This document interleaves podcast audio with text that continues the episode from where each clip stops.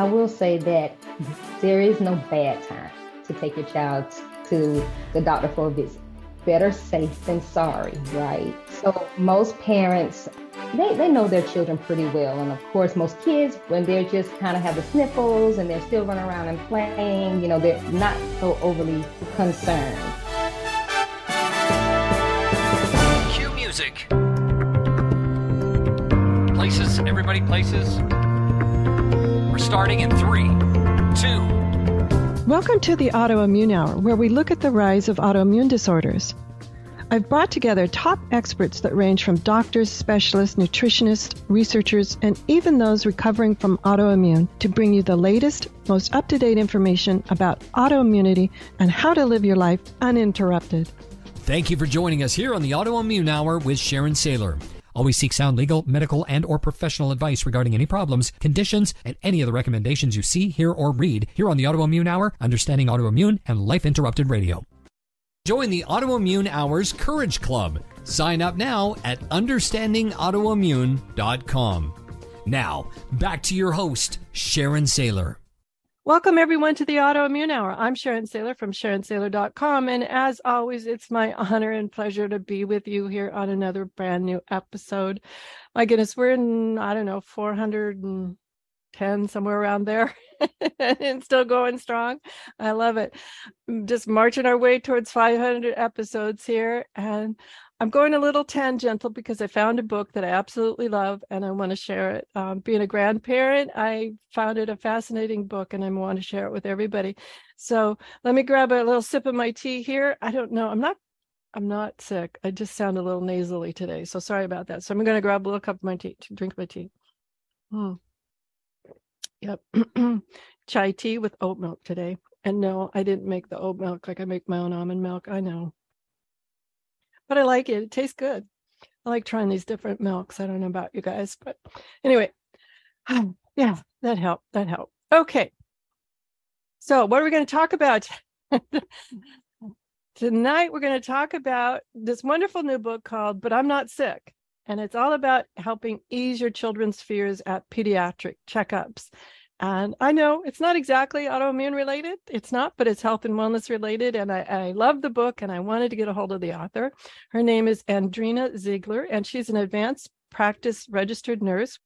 And she earned her doctorate in nursing practice degree as a first honor graduate from Medical University of South Carolina. And she's been practicing in pediatrics for over 20 years. So, you guys, she knows what she's talking about, right? For those of you on uh, video, I'm going to show you the book. It's a cute little book. It's wonderful. It's a nice size too for to lap reading. It's a great size for lap reading, and it's uh, all about when your kids feel uneasy about eh, unfamiliar experiences and I'll say like doctor visits. This little story is about a doctor visit, but I think it works if your kids feel uneasy about unfamiliar experiences anyplace. So it's a fantastic little book. It's all full of rhymes and really cheerful illustrations. Love it. So, Andrena, thanks for being on the show. Thank you so much for having me. I love your book. Congratulations. I know that that uh, you uh, you actually have two books out right now, so that's fantastic. You also have a book called out I'm Bigger and Braver as well. I love that you're tackling these how-to books in a really fun way. I, I remember with my kids growing up, I would get this why do I have to go to the doctor type of thing. so tell us a little bit about what prompted you to write the book. I love reading, particularly children's books. But it was a one particular day that my then seven-year-old niece said, you know, Auntie, let's sit down and write a book. And I was like, really? Okay, well, come on, let's sit down. And she got bored and, and and went went on about her way, but I kept writing and, and it turned into a nice little abstract and I read it to my children and they were like, Mom, you wrote this? I was like, Yeah, I wrote it. Um, so you know, they were, you you should publish, you should publish. I was like, nah, really? Yeah, yeah, you should publish. And so didn't do it initially, of course. Years down the line, revisited it again, um, particularly during the pandemic, and published.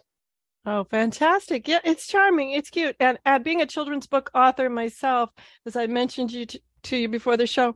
It's not that easy to write a kid's book. I am a nonfiction author myself, and I find nonfiction author was much easier than writing a kid's book. Coming up with the right rhymes, it's full of really charming little rhymes. And for those of you on uh, video, I'll show you the really delightful illustrations too.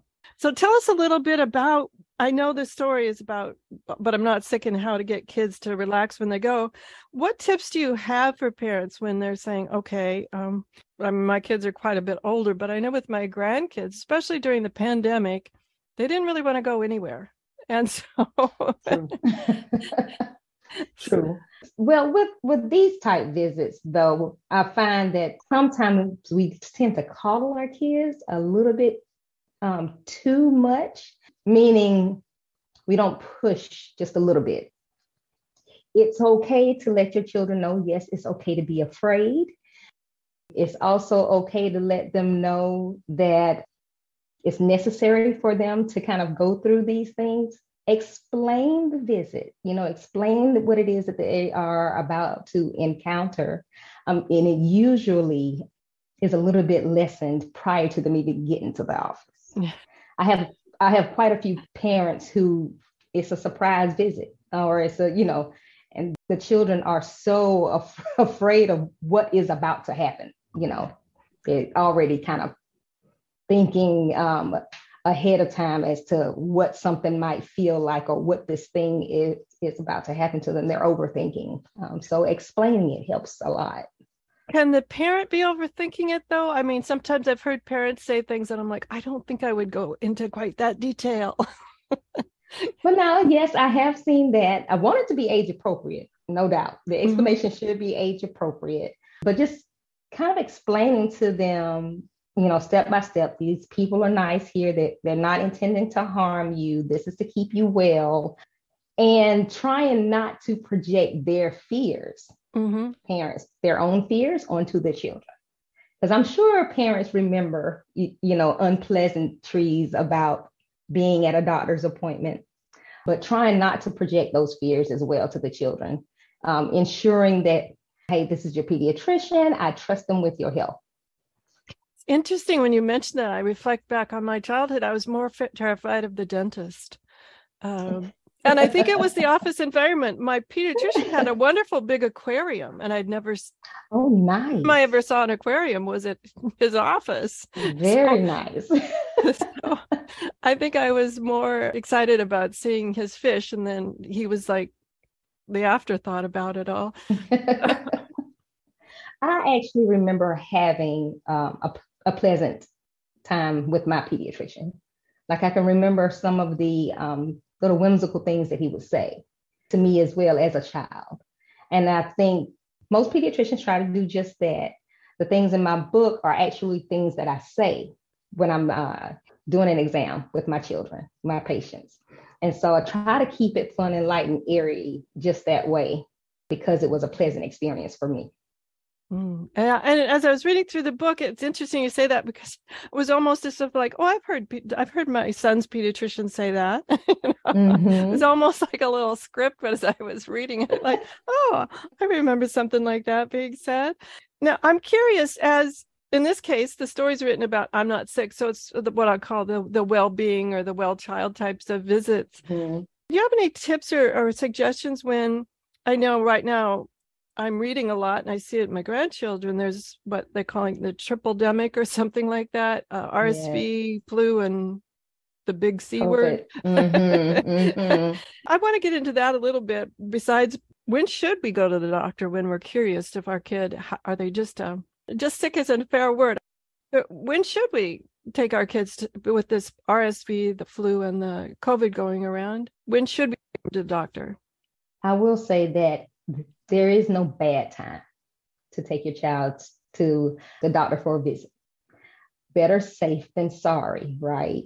Right. So most parents they they know their children pretty well. And of course, most kids, when they're just kind of have the sniffles and they're still running around and playing, you know, they're not so overly concerned.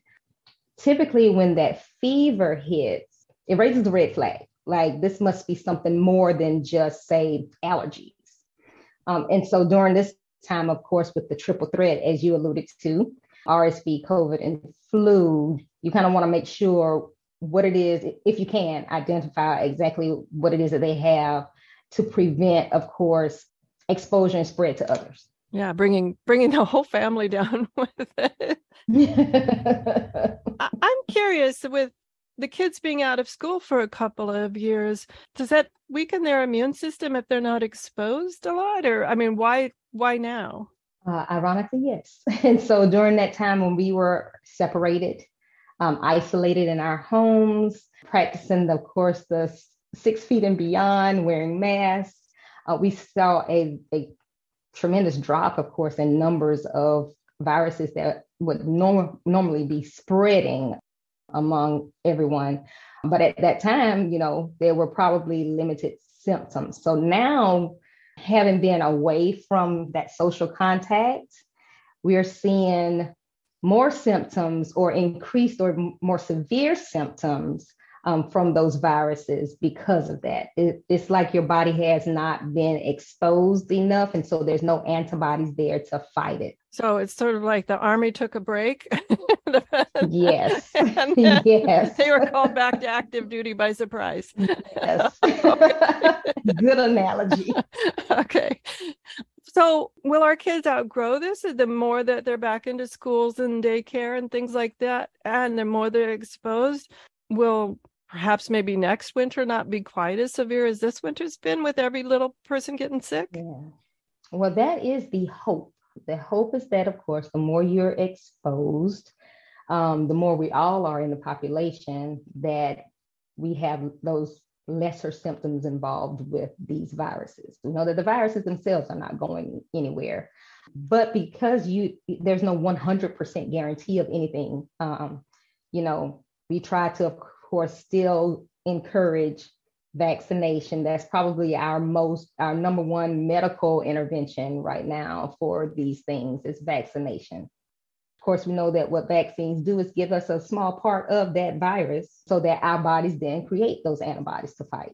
When our child is, uh, we're thinking it's a little bit more than the sniffles and that kinds of things.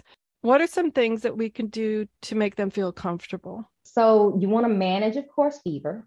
And fever is not always a bad thing. Um, fever, we know that helps our body to actually fight.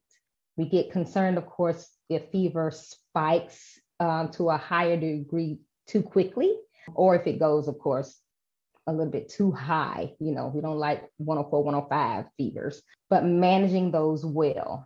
So you have your acetaminophen products, which is, you know, Tylenol, um, you have your ibuprofen products or Motrin Advil, but then also making sure that you can keep their nutrition and hydration up to par as well, as well as rest for the body to be able to have the energy to fight. Mm. We, those are the things, of course, um, day to day that we should be monitoring so that you have your body is healthy enough to fight off any illness or f- fight um, an illness that you've acquired. Well, I'm going to go tangential here because I'm thinking about one of my own children as they were growing up. They're adults now. And so you mentioned nutrition. You need to write a book, I think, on how to deal with a picky eater. now, that is so common. So I think I, I, might have to take you up on that one. I'll have to sit down and think about something with that. But yeah, absolutely common. So I always tell parents listen, you're in charge of what you offer the child to eat. They're in charge of, of course, how much of that thing they're going to eat. Compromise is not always a good thing when it comes to nutrition. Still present those healthy snacks, those healthy meals. When they're hungry, they will eat it too many times, of course, we will kind of backtrack and just give the, you know, the chicken nugget, the macaroni and cheese, the thing that's easy enough for them to and and palatable for them to eat, but it's not necessarily what is most nutritious for the body. So you give what you want to them to have, the nutrition that you want them to have. They're in charge of how much of that thing that they're going to eat. And of course, there are there are supplements available, but those supplements are, are just that. They're supplements. You're not going to replace the meal with those things, right? Well, I'm curious, any tips or tricks or techniques that you have because at home i remember i was offering things like the vegetables and things like that that were going uneaten for a long time yet in childcare situations it was they were offering things that I didn't feel nutritious, right, or, or as nutritious right. as they could have been, shall I say? mm-hmm. Right. If if you can provide that snack or meal for them to take along with them, if it's something different that you would like them to have in that childcare arena, um, if you can provide those things, that would probably be most ideal. Now I'm seeing, of course, of course, with the changes that occurred with schools and daycares, they tried to offer a little bit more healthier things. You know, we still have the the whole epidemic of you know childhood obesity, um, and then of course, like you were saying, the picky eater. Um, so there's always something nutritious um, to tackle when it comes to these kids. Yeah. Well, so what causes? Do you know anything like? Do people say what causes a picky eater? I mean, they're they're all so different. I'm like, okay, one kid they can... are so different. but I just actually um, saw a study that linked. This is this was interesting to me, so I'm going to share. But it linked um, how much vegetables the mom ate during pregnancy to how much vegetables, how many vegetables the child will eat. Wow. Now, how do you study mm-hmm. that? But that's fascinating. But how, I... right. and so I'm like, okay, I probably wasn't the best eater. yeah, that just guilted me too. I probably did right. eat a lot of broccoli during my pregnancy. right. So it starts much earlier uh, in pregnancy.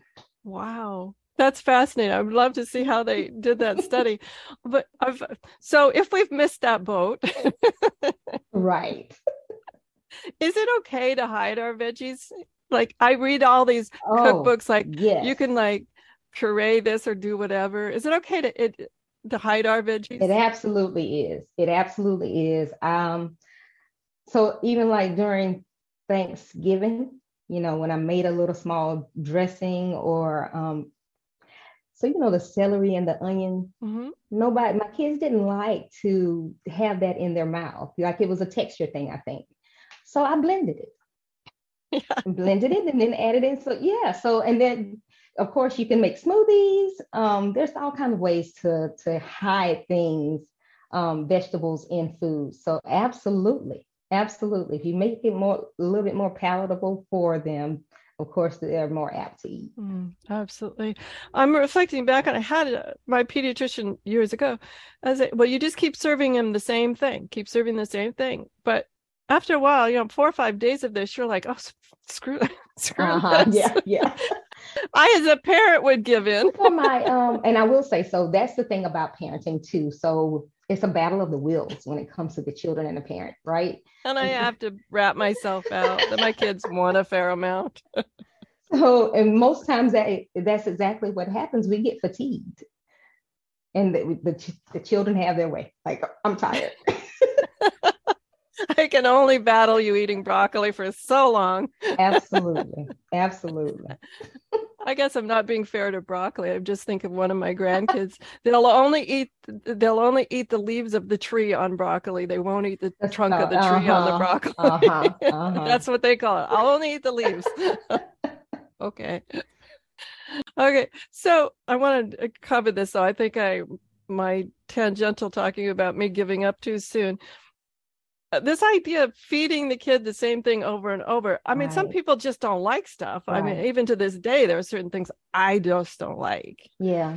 So I and I will say this: offer it to them, of course, in a series of, events. But I tell my patients even give give it at least ten times before you say, "I do not like this." Because what we find, of course, is, is, is that your palate has to adapt to a certain thing, especially if you're more inclined to say sweets or sour or salty. Like if you you hit your taste buds are more inclined to a certain thing when you try, try try something different, immediately you're like, I don't like this. But give your palate a chance to adapt. And so I say try it at least 10 times before you say, I do not like this. That's a great thing, even for us adults. Mm-hmm. As I'm thinking about my own family, I had one child that loved pepper. I, a pepper, and to this day, pepper's everything.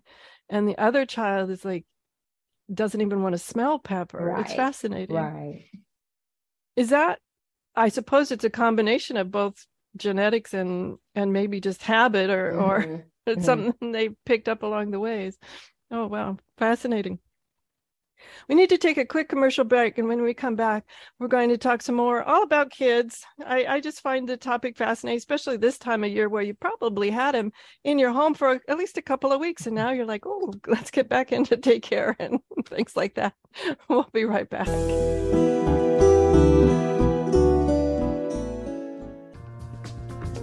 Life Interrupted Radio will return after these messages from our sponsors. It's great sponsors like these that keep this show coming to you every week. Be sure and stop by lifeinterruptedradio.com to learn more. Your conscious lifestyle on steroids. Om Times Radio. IOM FM. If you're worried your friend may be struggling, remember, you don't have to be there to be there you could say, How are you? or get a fake tattoo. You could ask with an app if it works for you. You could chat on a game, kick off your flip flops. You could ask on your couch while you binge watch. Whatever, whatever, whatever gets you talking. Reach out to a friend about their mental health. Learn how you can help at seizetheawkward.org. Brought to you by the Ad Council, American Foundation for Suicide Prevention, and the JED Foundation. Om Times Magazine is one of the leading online content providers of positivity, wellness, and personal empowerment. A philanthropic organization, their net proceeds are funneled to support worldwide charity initiatives via Humanity Healing International. Through their commitment to creating community and providing conscious content, they aspire to uplift humanity on a global scale. Om Times, co-creating a more conscious lifestyle. Listen and imagine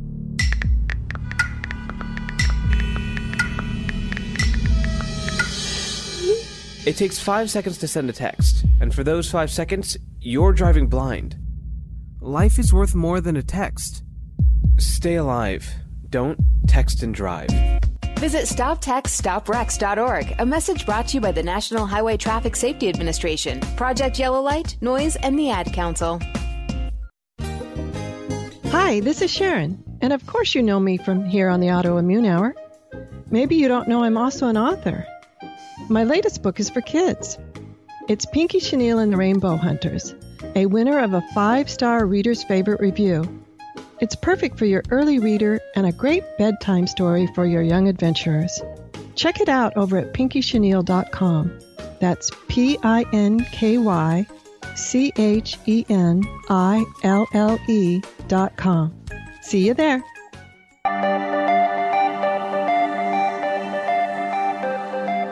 Welcome back, everyone, to the Autoimmune Hour. I'm Sharon Saylor from SharonSaylor.com. And tonight we're here with Andrena Zeigler, and she is the author of But I'm Not Sick. And it's all a great book about help easing your children's fears about pediatric, and in this case, well visits, well checkups.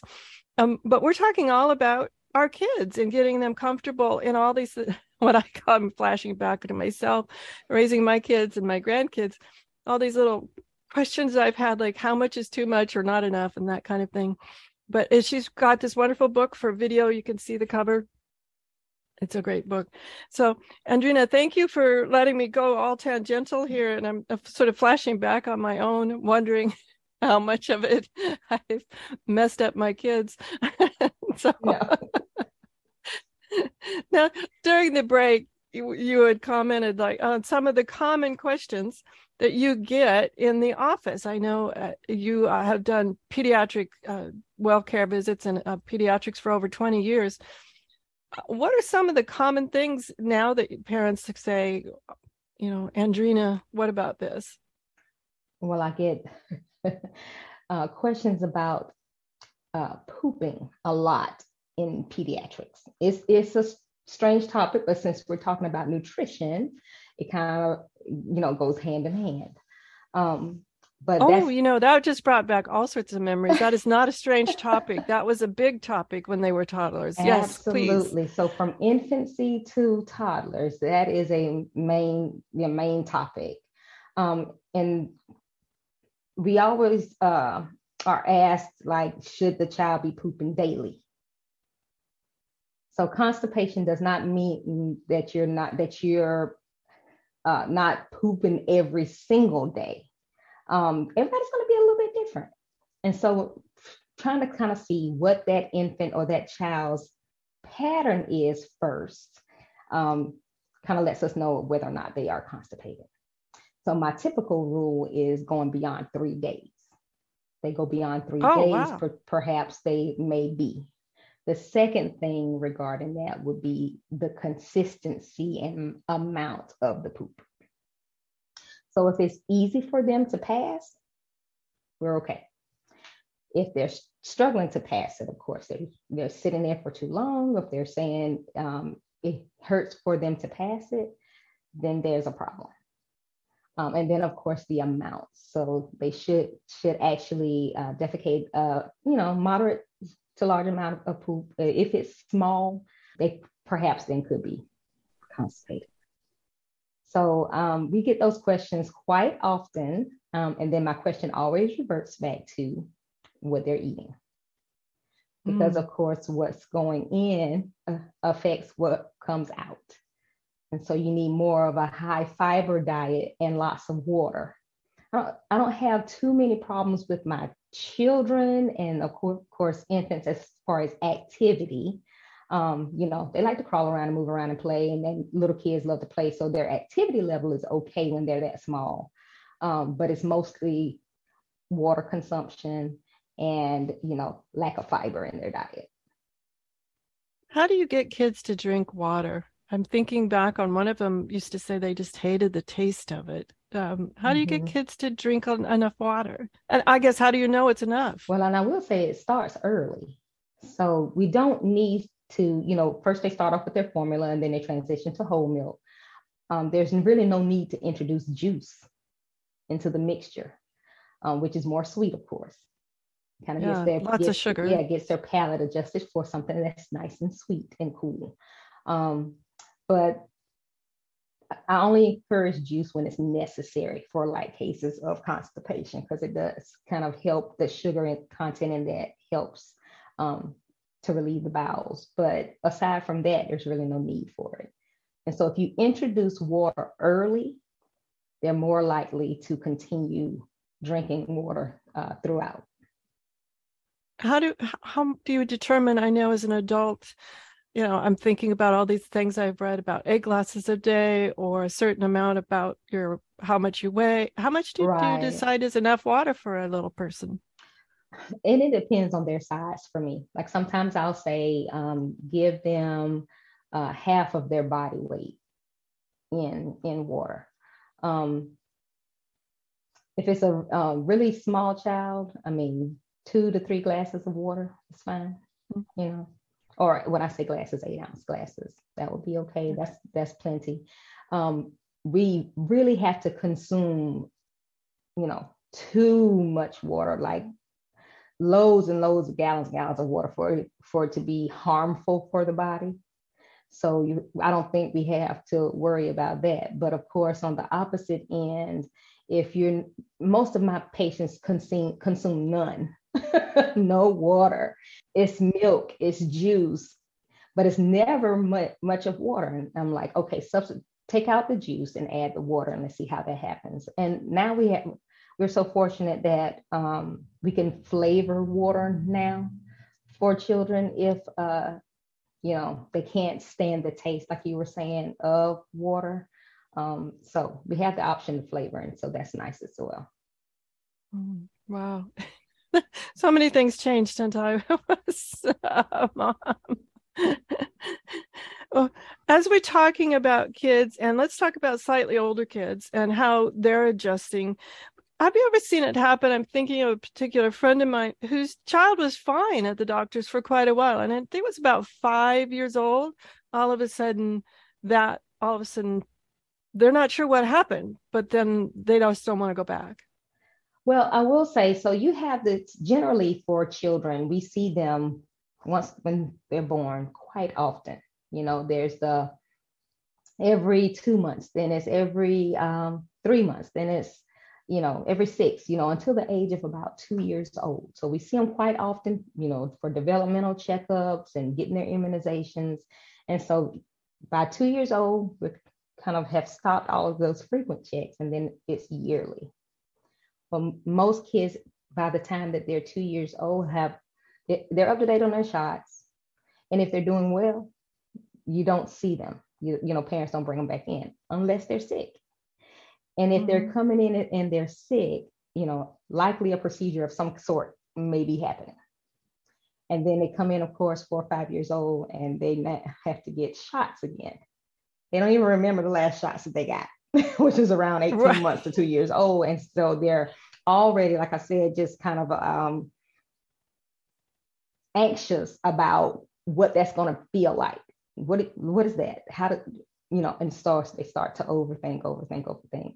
And again, there's um, all those potential procedures that have happened in between. So it's not become necessarily a pleasant place. They remember, of course, all the procedures versus just not necessarily the encounters with the people who have tried to make them feel comfortable and things like that. Um, so that's where we as pediatricians, you know, pediatric providers and the nursing staff, like all of this, that's our job along with the parents to, to kind of help to ease those those fears as best as we can. What are some common fears that you see with the kids? Uh, I was just curious, is there something as a parent that we prepare them for? Should we tell them they're going to get a shot before they go? Please do. Or do we let the, the pediatric person? Please do. If you know that they are, yes, go ahead and let them know what it is that they're uh, going to receive and why you know, this is to keep you healthy. We don't want you getting sick and, you know, things like that. Versus it's really difficult to surprise you're getting a shot today. Yeah, um, well, I don't think I'd like that at my age either. but it does seem like the way to cheat out. now, sometimes parents aren't sure, you know, um, but I mm-hmm. always tell them if they're coming in for a well exam, tell them that potentially, yes, you're getting a shot you know, because those are the times, of course, that we try to give it. Now, this is probably unfair to ask, but is it okay to bribe your kid? I won't say no. but it, but did you hear that long pause? but it sets you up for um, always having to give a reward for something. Oh, good point. Good point. You know, so so that's the that's the of course the bad part of like, okay, if you do this, then I'll do this versus um, in I'm Bigger and Braver, it's kind of just about this. Dad is taking his son to get a shot. Of course, he's apprehensive, but the dad prepares him by telling him exactly all of the things that he's accomplished thus far in his little young life, right? That has made him so proud of him himself. And so by the time he gets to the appointment and he receives the the shot, he's excited. It wasn't so bad. And oh my goodness, you know, and dad recognizes that he was excited that he he was able to calm himself and and go through the procedure like a big boy, bigger and braver. Well, I like that. That's a nice idea. I I can see myself talk doing my own self talk of all the things right. that I have made it through. Right. It's exactly right. to get to get past that anxiety and, and through anything, right? That positive thinking, you know you, implement those positive thoughts. Anytime there's a negative feeling insert a positive thought and you can get through pretty much anything. Mm, yeah. Although i was thinking of the time my sister would sometimes sabotage those positive thoughts. She's older. I'm guilty. I'm a big sister this was a long time ago. I'm not ratting my sister out now. She's great, but I'm okay. thinking growing up, the times like her her comments. Somehow she'd gotten through it, all of that, but she still wanted to make me sort of feel like I got you. I got you. oh my gosh. Anyway, I do, I'm just thinking of so many books and things like this you can write on. What what are some other things that you constantly hear from parents about or from the little people who you're like, whoa, there's another book.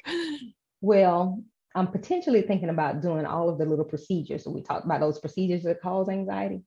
So I'm mm-hmm. potentially mm-hmm. thinking of doing something regarding the procedures that are done, just to explain to them what what they are used for and why they're you know necessary.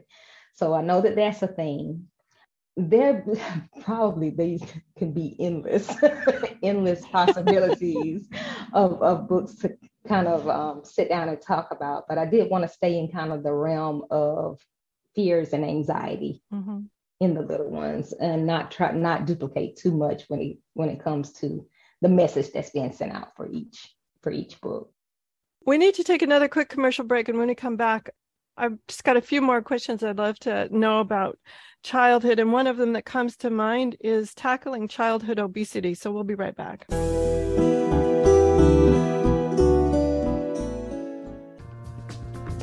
Life Interrupted Radio will return after these messages from our sponsors. It's great sponsors like these that keep this show coming to you every week.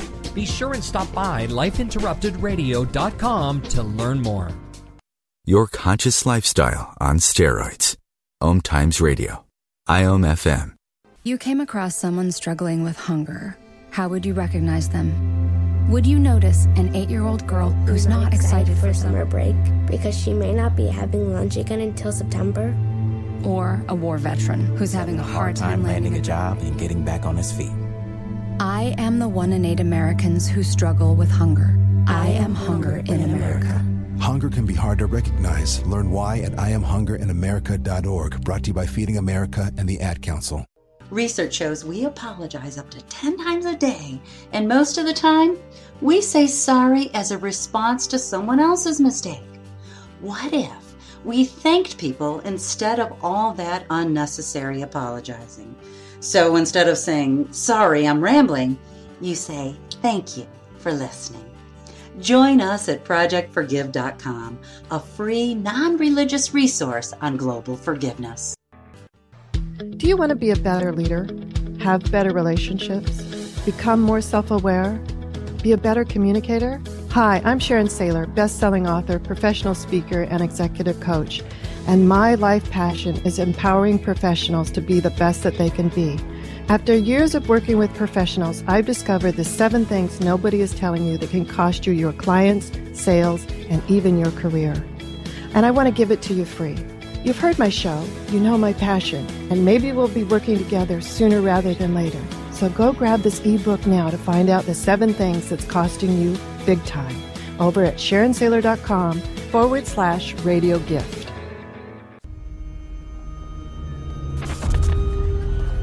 Opiates has taken everything and everyone I've ever loved away from me.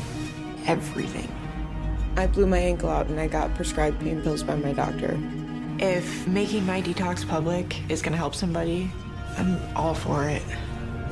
I just wish I would have had a warning. Opioid dependence can happen after just five days. Know the truth, spread the truth. A message from Truth, the Ad Council, and ONDCP.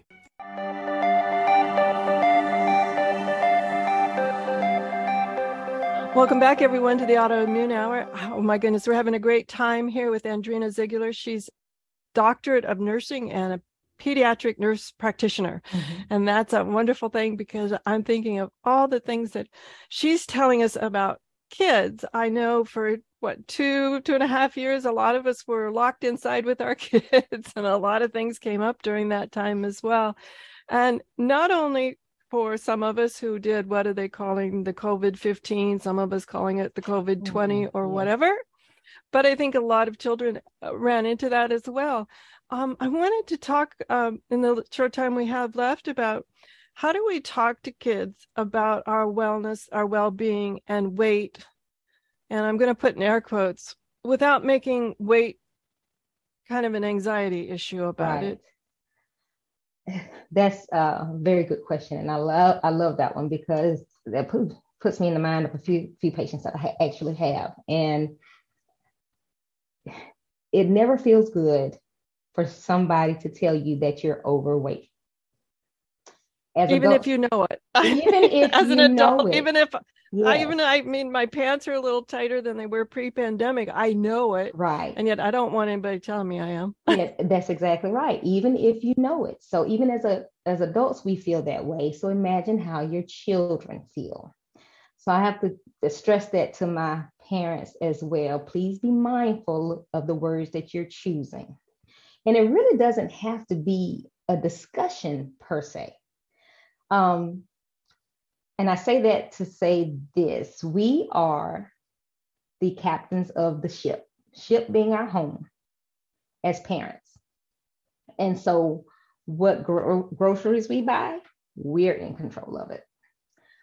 What food is prepared, we're in control over.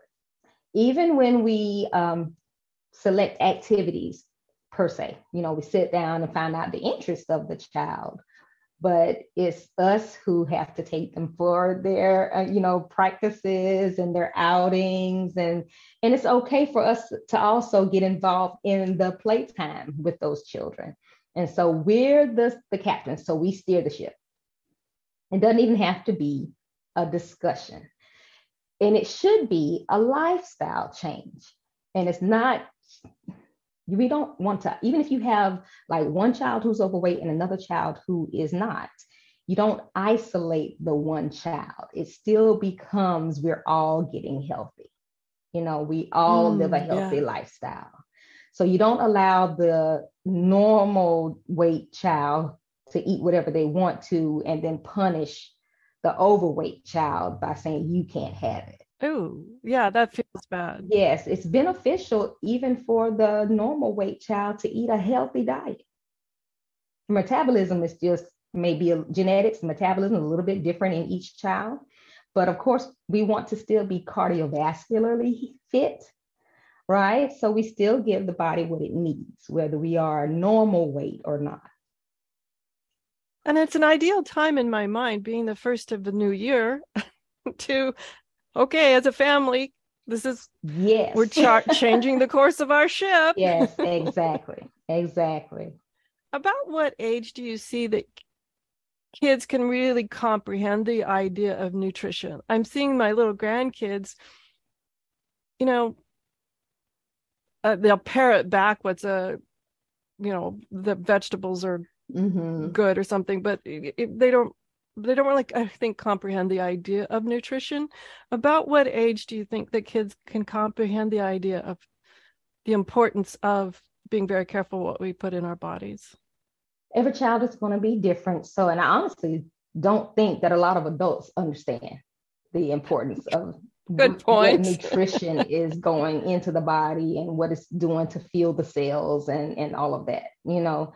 Um so, so the the language of what we choose to uh, use with our children uh, makes all the difference. I have a five year old niece who will look at your plate and say, You shouldn't eat that. Wow. A nutrition expert already. yeah. well, my sister's a um, physical um, acti- you know, she's a she's a trainer, physical trainer. So she's very um, health conscious. Oh yeah, she'd be attuned to it, I guess. Uh-huh. Absolutely. And so because she's so um, health conscious, um, and that, not in a negative way at all, but the kids have learned. Mm-hmm. They've watched her health journey and the things that she has changed and probably have questioned why. And so she explains the why and it, be, it, it became their now lifestyle. So she, if I have something bad on my plate, she could look at it and say, you shouldn't eat that, auntie. thank you. so, yeah, I'm like, thank you. Yeah, I know. so, so kids can actually understand a lot more than we give them credit for. Yeah. You know, especially if, um, in her case, they saw her physical transformation and actually know what it is that she's done to make that happen. So she explained the why, and then they see the results, and then it's, you know, oh, okay, Oh, they they are smarter than we give them credit for. Oh yeah, they definitely are. Um, one final question I'm curious about. Um, I've seen it before. I never did it with my kids, but I've seen it before. It, and I know we never use food as a reward, but this idea of gold stars and other kinds of reward systems have is that beneficial for kids? Oh, absolutely. Positive reinforcement.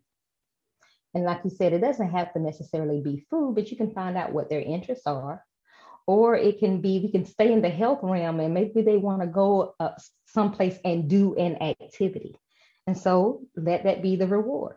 And you can still kind of, you know, stay within the whole fitness goal centered approach for your family. You know, so definitely positive reinforcement. It absolutely works. Uh, we as humans, it's kind of innate you want to be rewarded you want to be acknowledged and you know pat on the back for doing a good job. And so we try to feed of course into that with the children because it it pushes those um, those goals that we um, have set for them as well. Mm, absolutely. Well we're just about out of time. I wanted to show the cover of your book one more time and it's andrena zeigler dr andrena zeigler and it's but i'm not sick and i love it and any final thoughts you want to share with our audience? I just want to thank you once again for having me on. And then, uh, in reference to the book, of course, you know, this is my first children's book, but of course, I am thrilled, excited um, that it is getting, of course, the recognition that it is. So, if, yeah, it got a Moonbeam all... Children's Book Award, that is, which is fantastic. It did. So in the health issues category, um, no doubt. So um, again, excited about it. And so please, please go out there and um, and purchase. It is on multiple online uh, platforms, but Amazon, Barnes and Noble, Books a Million are one or three of those um, platforms that that's is on. So I would appreciate it if you guys would go out and take a look. Oh, absolutely. It's a fabulous book. And I love the illustrations. Uh, so please uh, give a big uh, bravo, kudos to your illustrator. They're just charming. I certainly will. and as I said, being a children's book author myself, I know how hard it is to write good rhyme. and in words that young people understand and this book is just a delight so everyone and it's it's a it's a very simple to read book which i love it's mm-hmm. the kind of book with great pictures my little grandson was we've read it a couple of times and my little grandson doesn't really read yet but he's like mm-hmm. telling me the story because based on the picture you know oh, I love that. and so yes. i think that's a yes. sign of a good kids book is when the kids kind of they've heard the book a couple of times and then they tell you the story of the book even if it's right. not exactly the right words so everyone like i said that's uh, dr andrena zeigler and um, she this is her life she she works with uh, children day in and day out for a couple of decades now so thank you and congratulations on the award the moonbeam book award yeah, that's fantastic. And we'll have that link to it up on understanding autoimmune so you can all go take a look. Everyone, have a great day. What whatever your adventures, join us next week for another brand new episode. Enjoy. The information provided on the Autoimmune Hour, Understanding Autoimmune, and Life Interrupted Radio, including the websites understandingautoimmune.com and lifeinterruptedradio.com, plus social media, is for educational purposes only. What you read, hear, and see on the Autoimmune Hour, Understanding Autoimmune, and Life Interrupted Radio, and its websites, and other media outlets is based on experience only. The information should never be used for any legal, diagnostic, or treatment purposes. For the next few minutes, we will be providing a guided meditation. In guided meditation, your focus is paramount. If you are driving or operating mechanical devices, please choose a nice, safe location. As we say here, drive when you drive and meditate when you meditate. Enjoy.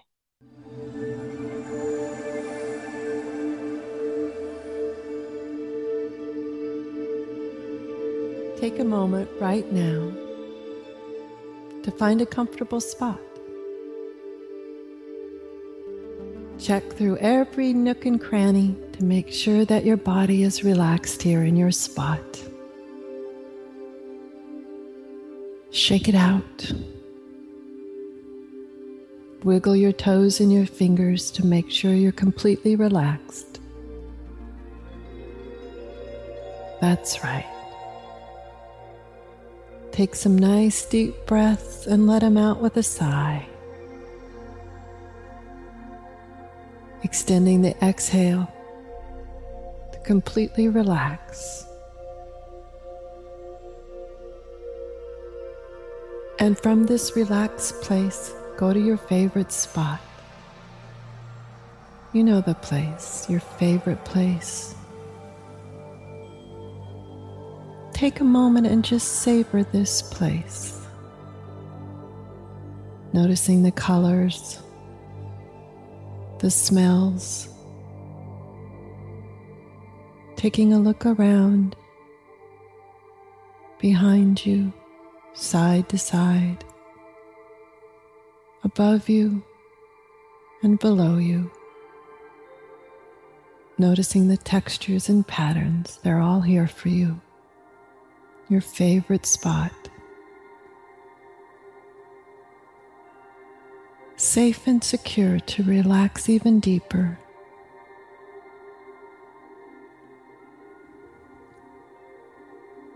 And enjoy this moment of simplicity. That's right. Taking a nice deep breath. And on the exhale, let all the thoughts expel from you as well. That's right. Nice, gentle simplicity.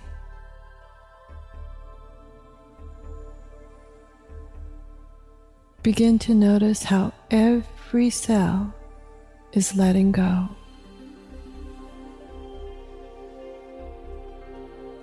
That's right. Any little quick passing thought, just let it go and savor the simplicity of quiet.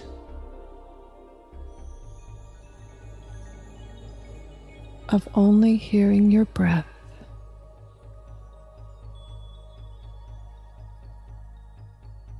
That's right.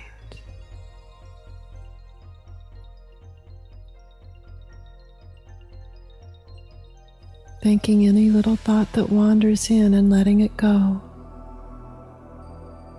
For now is the time for simplicity, for ease and comfort.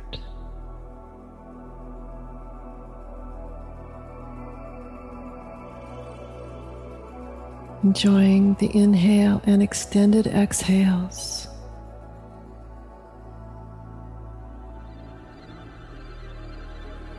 Of this place of quiet and solitude and simplicity. That's right.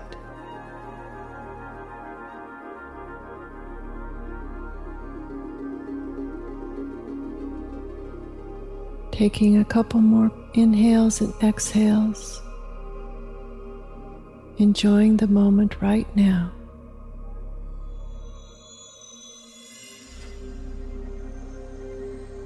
That's right. Knowing that you can come back to this place of quiet, solitude, and simplicity at any time, anywhere.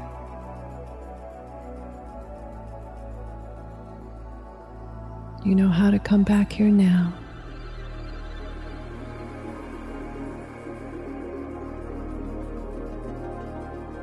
enjoying the last moments here now. Thank your body, mind, and soul in this spot for allowing you to savor the simplicity, the quiet, the solitude, and knowing that you can come back whenever you want.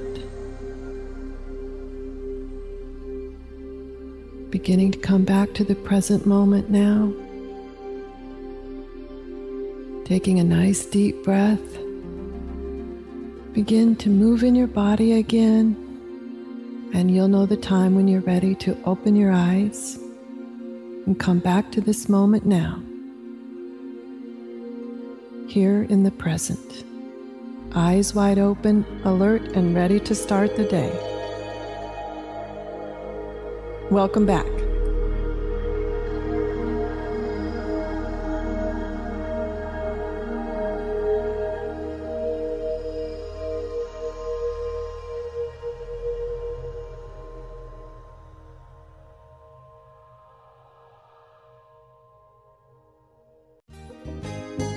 Hi, this is Sharon, and of course you know me from here on the Autoimmune Hour. Maybe you don't know I'm also an author. My latest book is for kids. It's Pinky Chenille and the Rainbow Hunters, a winner of a five star reader's favorite review. It's perfect for your early reader and a great bedtime story for your young adventurers. Check it out over at pinkychenille.com. That's P I N K Y C H E N I L L E dot com. See you there. Research shows we apologize up to 10 times a day, and most of the time, we say sorry as a response to someone else's mistake. What if we thanked people instead of all that unnecessary apologizing? So instead of saying, sorry, I'm rambling, you say, thank you for listening. Join us at ProjectForgive.com, a free, non religious resource on global forgiveness. Do you want to be a better leader? Have better relationships? Become more self aware? Be a better communicator? Hi, I'm Sharon Saylor, best selling author, professional speaker, and executive coach. And my life passion is empowering professionals to be the best that they can be. After years of working with professionals, I've discovered the seven things nobody is telling you that can cost you your clients, sales, and even your career. And I want to give it to you free. You've heard my show, you know my passion, and maybe we'll be working together sooner rather than later. So go grab this ebook now to find out the seven things that's costing you big time over at SharonSaylor.com forward slash radio gift.